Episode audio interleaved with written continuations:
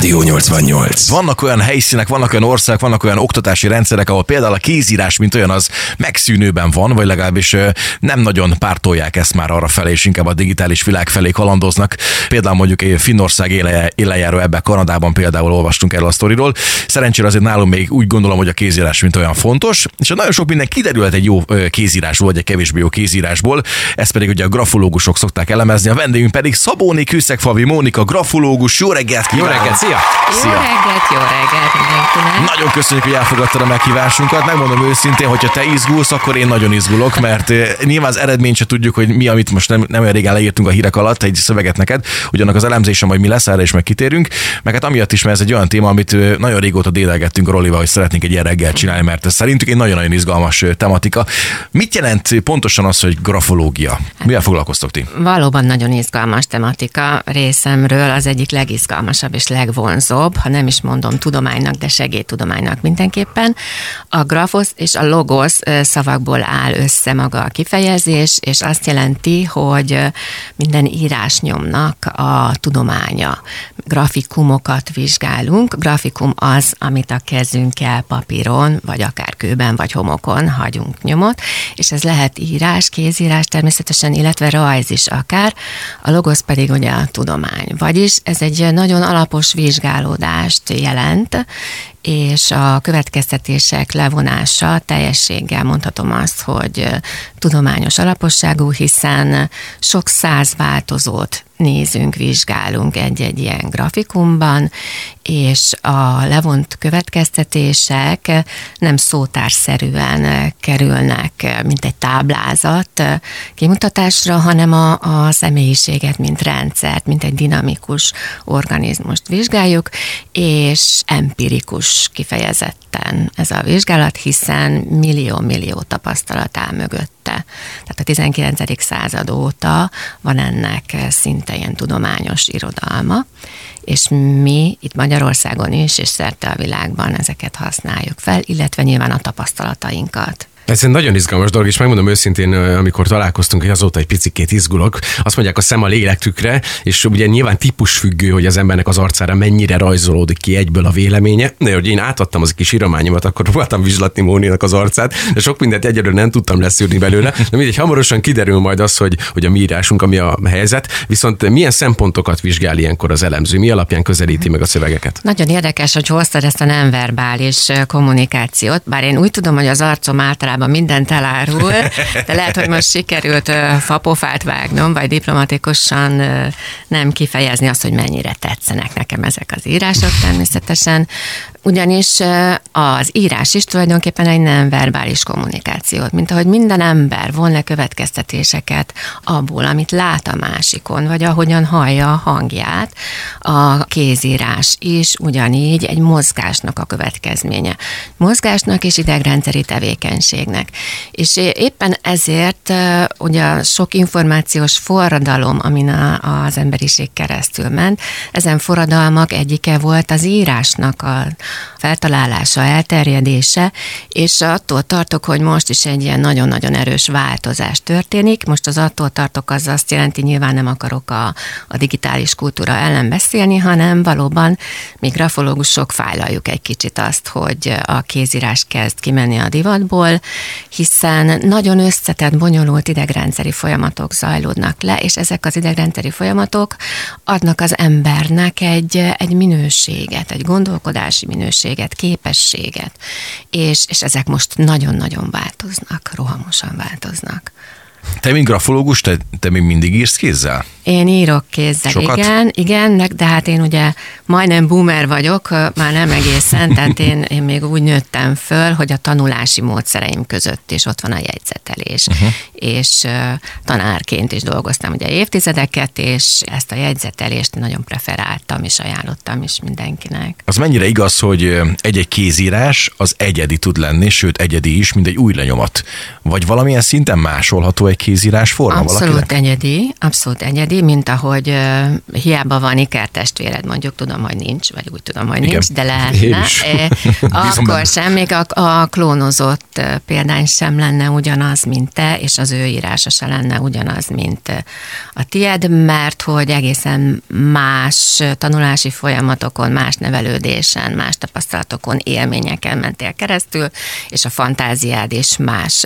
Igen, olyan, mint az új lenyomat, annyira egyedi. Hogy lehet-e utánozni? Na hát nagyon-nagyon sok kiforrott módszer létezik arra, hiszen nyilván a hamisításnak is van múltja, jelene, és lehet, hogy jövője is, de a grafológust nem lehet becsapni, illetve nyilván az írás szakértőt. Mi szűrhető le egy ilyen grafológiai elemzésből? Gondolom, rengeteg információ van, Rengeteg hosszabb és rövidebb elemzés is? Igen, van úgynevezett gyors elemzés, ez ami majd most itt fog történni, illetve a nagy elemzés. A gyors elemzés az, ugye látom, megvan az első benyomás, látom az egész lapot, amin elhelyezkedik ez a, az írás, az írástömb, és aztán megyek bele a részletekbe, hiszen az írástömbnek és annak az elhelyezkedésének is van üzenete, bizonyos jeleket közvetít számomra, de még következtetést nem vonok le, mert egy jel nem jel, hanem megyek tovább, és megyek a egyre kisebb részletek felé.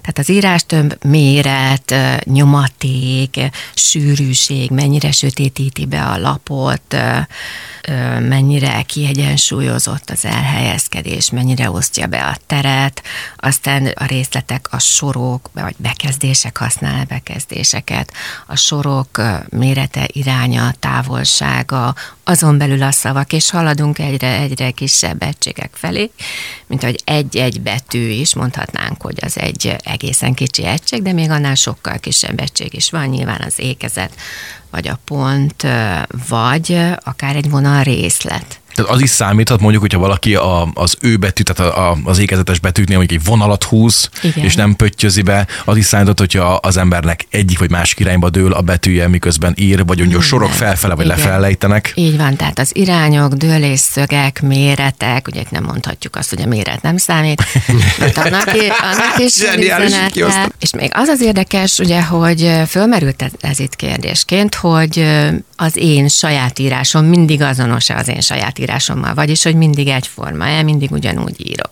Szokták tőlem kérdezni, hogy jaj, melyik aláírásomat tegyem oda? Na hát akkor tedd oda mind a kettőt, mert nyilván én cizelláltabb képet tudok alkotni, hogyha valakinek az írásából több időpontban készült példányokat is látok, vagy több lelkiállapotban, mert igenis a lelkiállapottól is függ. A frissességtől, egészségügyi állapottól, természetesen a szem élességétől. Azért meg szoktuk kérdezni, hogy használnak-e szemüveget, vagy szednek-e valamilyen gyógyszert, ami befolyásolhatja esetleg. Ott, hogy reggel van éjszaka, egy hangos, dübörgős diszkóból jött ki, mikor éppen alig hall, és, és 120 a pulzusa, vagy pedig egy meditáció után szépen lecsendesedve, lenyugodva írja azt a szöveget. De a lényeg akkor sem változik meg. Mert nem tudom, mi jön ki az én írásomból, de ha bármi rossz vélemény van, akkor gyógyszert szedtem ez egészen biztos. Vagy csak simán törpe vagy. Nem, nem akarlak ö, ö, idegesíteni, ne feszítsük ezt.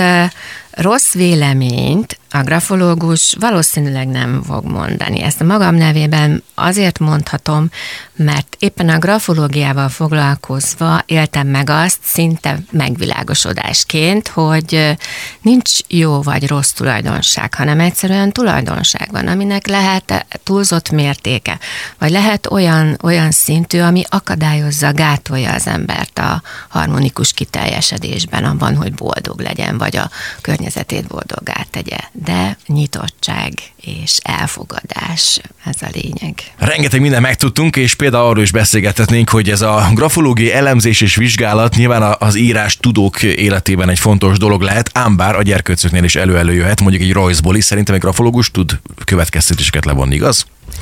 Így van, hiszen a rajz is grafikum, és igazából legtöbbször én a kliensektől szoktam kérni rajzot is, mert a kettő nagyon jól kiegészíti, alátámasztja egymást, és amelyik eh, részlet esetleg hiányos az íráskép alapján, akkor ott van a válasz a rajzban, hiszen a rajz sokkal mélyebbről jön, ősibb rétegekből, a szimbólumok jobban érvényesülnek, bár ezek az írásban is lehet szimbólumokat találni, de a rajzban meg egyértelműen.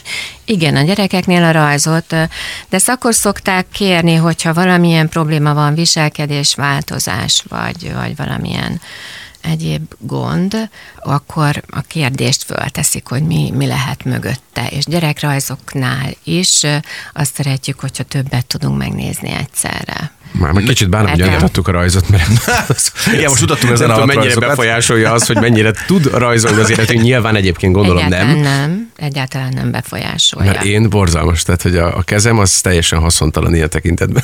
Mennyire szokásos az manapság, hogy mondjuk munkáltatók felkérnek grafológiai elemzést a leendő munkavállalókkal kapcsolatban. Régebben talán ez nem tudom, jellemző volt, mert manapság ez inkább menőbb. Volt régebben is, meg manapság is előfordul, már manap, bár manapság ugye azok a rendkívül népszerű tesztek online formában, meg előző fizetéses formában elérhetők, amely tesztek alapján a jelentkezők személyiségvonásait, képességeit, szkéljeit tudják mérni, és pillanatok alatt megvan az eredmény, de nem tudják, hogy egy grafológus az ugyanazt, tehát a bármelyik tesztnek az eredményét a grafológus teszt nélkül tudja prezentálni, illetve a páciens, a kliens a grafológusnak nehezebben csal vagy nehezebben hazudik, mint ahogy ha valaki rutinos teszt kitölt, akkor ő sokszor tudja, hogy uh-huh. mi itt a jó válasz. Uh-huh. Tehát a, a grafológia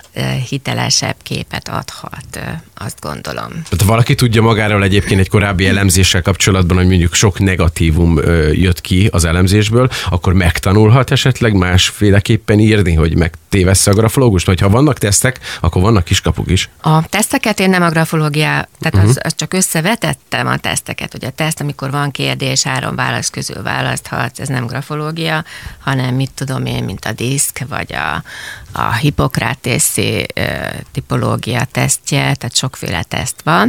Nagyon jó a kérdés, de mást fogok válaszolni, mint amit gondolsz, hogy, hogy másképpen ír azért, hogy becsapja.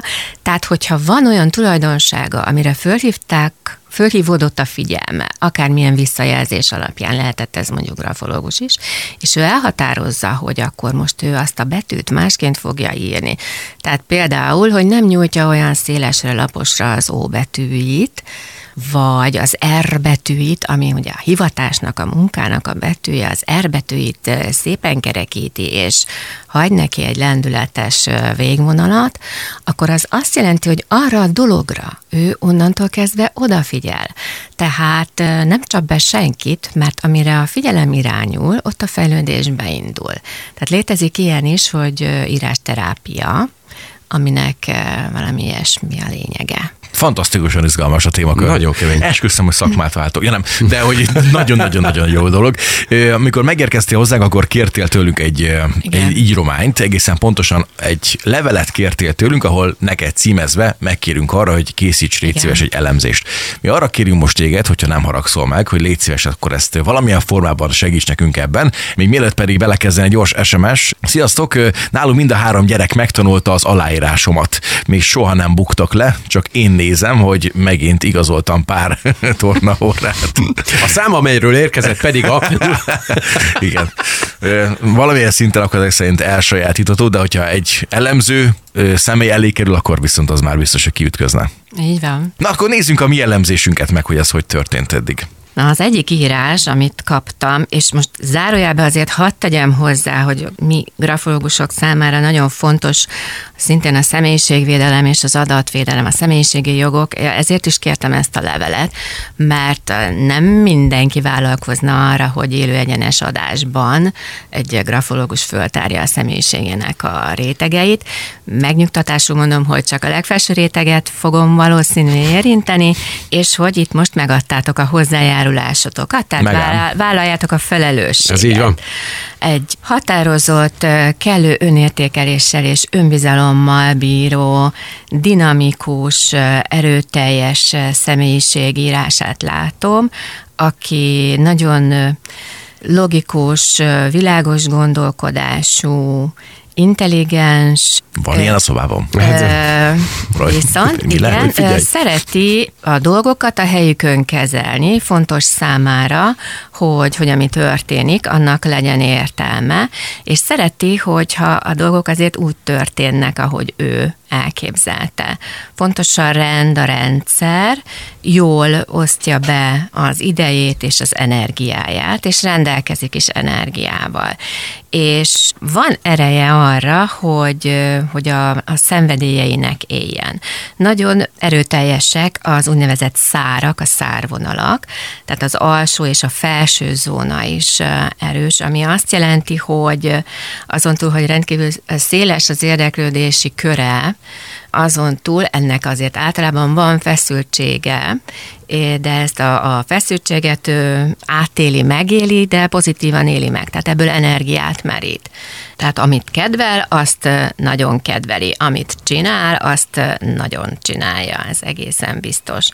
Gyors a gondolkodása, jó ritmusos, kiegyensúlyozottnak tűnik, első ránézésre látszik néha egy kis érzelmi hullámzás, tehát van, amikor erőteljesebb, van, amikor visszafogottabb, mondjuk akár a lelkesedése, bár alapvetően fölfelé tendálnak a sorok, tehát ez a, az a pozitív szemléletmód, ugye ez mondjuk lehetne mondanám, hogy ez egy sztereotípia, fölfele megy, tehát optimista, de ez valóban így van, és mutatja az energiáknak, a, meg a lelkesedésnek a meglétét, ugyanakkor azonban néha kicsit így visszahúzódnak, tehát valamikor elfárad ebben a nagy lelkesedésben. Ez én vagyok különben. De, de, Már akartam ugye... mondani, hogy térjünk el most a Marcira, de ezt te voltál.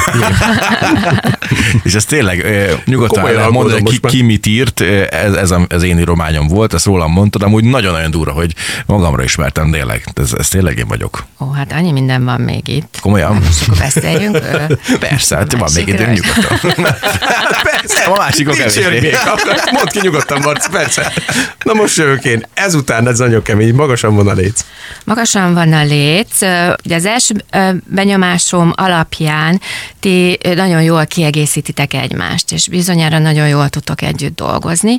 Vannak hasonlóságok, és természetesen vannak különbségek is, amik minden pár pozitívak, és most ez nem úgy értem, Igen. mint ahogy érthetném, mert Igen. sem. A, a párkapcsolat jellemzés, de az, hogy a munkatársak hogy tudnak együtt dolgozni, az is a munkahelyi grafológiának része. Uh-huh. Tehát, hogy egy csapat hogy épül föl, és mitől működik jól mert hogy ez is egy kötetlen írás alapvetően, és analitikus, az analitikus gondolkodásmód jellemző a doktorra, aki írta, tehát szereti tisztán látni a dolgokat, szereti az okos rendszereket, szereti tisztán látni az ok-okozati viszonyokat, egyik lépést követi a másik, és csak aztán a harmadik nem jó, hogyha valami kimarad, mert akkor megbillen a rendszer.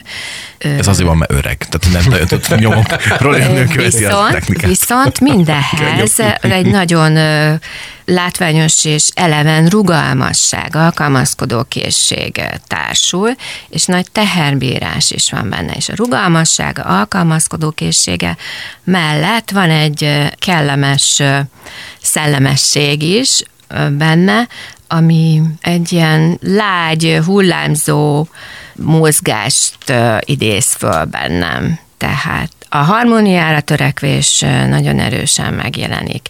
Itt a fölfelé és lefelé tendálás változatosan fordul elő, mint ahogy az életben általában azért van, amikor optimisták vagyunk, és van, amikor egy kicsit megfáradunk. Ami különleges még, hogy megjelennek ilyen kis pici kis köröcskék az ékezetekben, és ezek a kis köröcskék olyanok, mint hogyha valamit bezárnának magukba. Lehet, hogy kis titkok rejlenek. Hoppá, Jaj, barátom. Már fönn van az asszony. Óvatosan. Óvatosan. De nyugodtan lehet mondani, mi lesz. Persze, hogy de, kis titkol Igen, az oválok nagyon épek, kerekek, ami azt mutatja egyrészt az önbizalom, az önértékelés, hogy az önazonos életet él az író, és van benne nagyfokú kedvesség. A kommunikativitást, ugye mind a két írásban beszélhettem volna a kommunikációról, ez működik az empátia, működik a figyelem, az odafordulás, ugyanakkor azonban az árkádok is megjelennek, tehát nem minden szempontból nem teljes kitárulkozás, hanem szereti megtartani a határokat, és nagy a teherbírása. Ezt már mondtam. Na, Hát ez zseni. Hál' Istennek, én egy kicsit jobban izgultam. És megmondom, ezek, ezek mind pozitívak voltak, többnyire nagyon kevés volt benne, amilyen, nem, talán nem a teljes pozitivitást említi. Ha negatívat emelnél ki egy-egy gondolat erejéig tényleg mind a két írományból, akkor mi lenne az? Nyugodtan vállaljuk a sarat. hogyne, Persze, simán. Nyugodtan. Mi az, hogy negatív? Ugye az lehet negatív, ami valamiben hátráltat. Uh-huh. Ez nem gyors írás. Tehát a, a lendületesség, a gyorsaság, a hatékonysággal együtt mutatja azt, hogy, hogy itt ugye az önazonosság megvan, a derű megvan, de valamilyen kis visszafogó erők is működnek, lehet, hogy A médiahatóság. a média. Minden bizonyal. persze. Igen, Elég nagy visszafogó igen, erő tud igen. lenni. Lehet, hogy most éppen ez az izgalom volt, Aha. hogy na ugye, mit olvasok én Igen. ebből az írásból. Hát nagyon szuper volt, ezer meg egy millió köszönet neked, hogy ezt megcsináltad nekünk, és eljöttél hozzánk. ezt Nekem még nem is mondtam negatívat. Ja, azt hittem, ezt... Mit gondolsz, miért akartál lezárni gyorsan?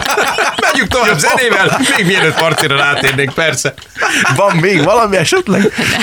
Nem, hagyjuk. De, té- de tényleg van nálam valami? Most Nem, ez előbb Roli semmi azt ugye különös. A, közös. köt, a kötetlenséget emelném ki, tehát az, hogy külön, teljesen különállóak a betűk, és ez a, utalhat arra, hogy nem szereted ő különösebben, hogyha Az a nyakadra másznak az emberek. Igen, azt minden reggel Gyűlölöm.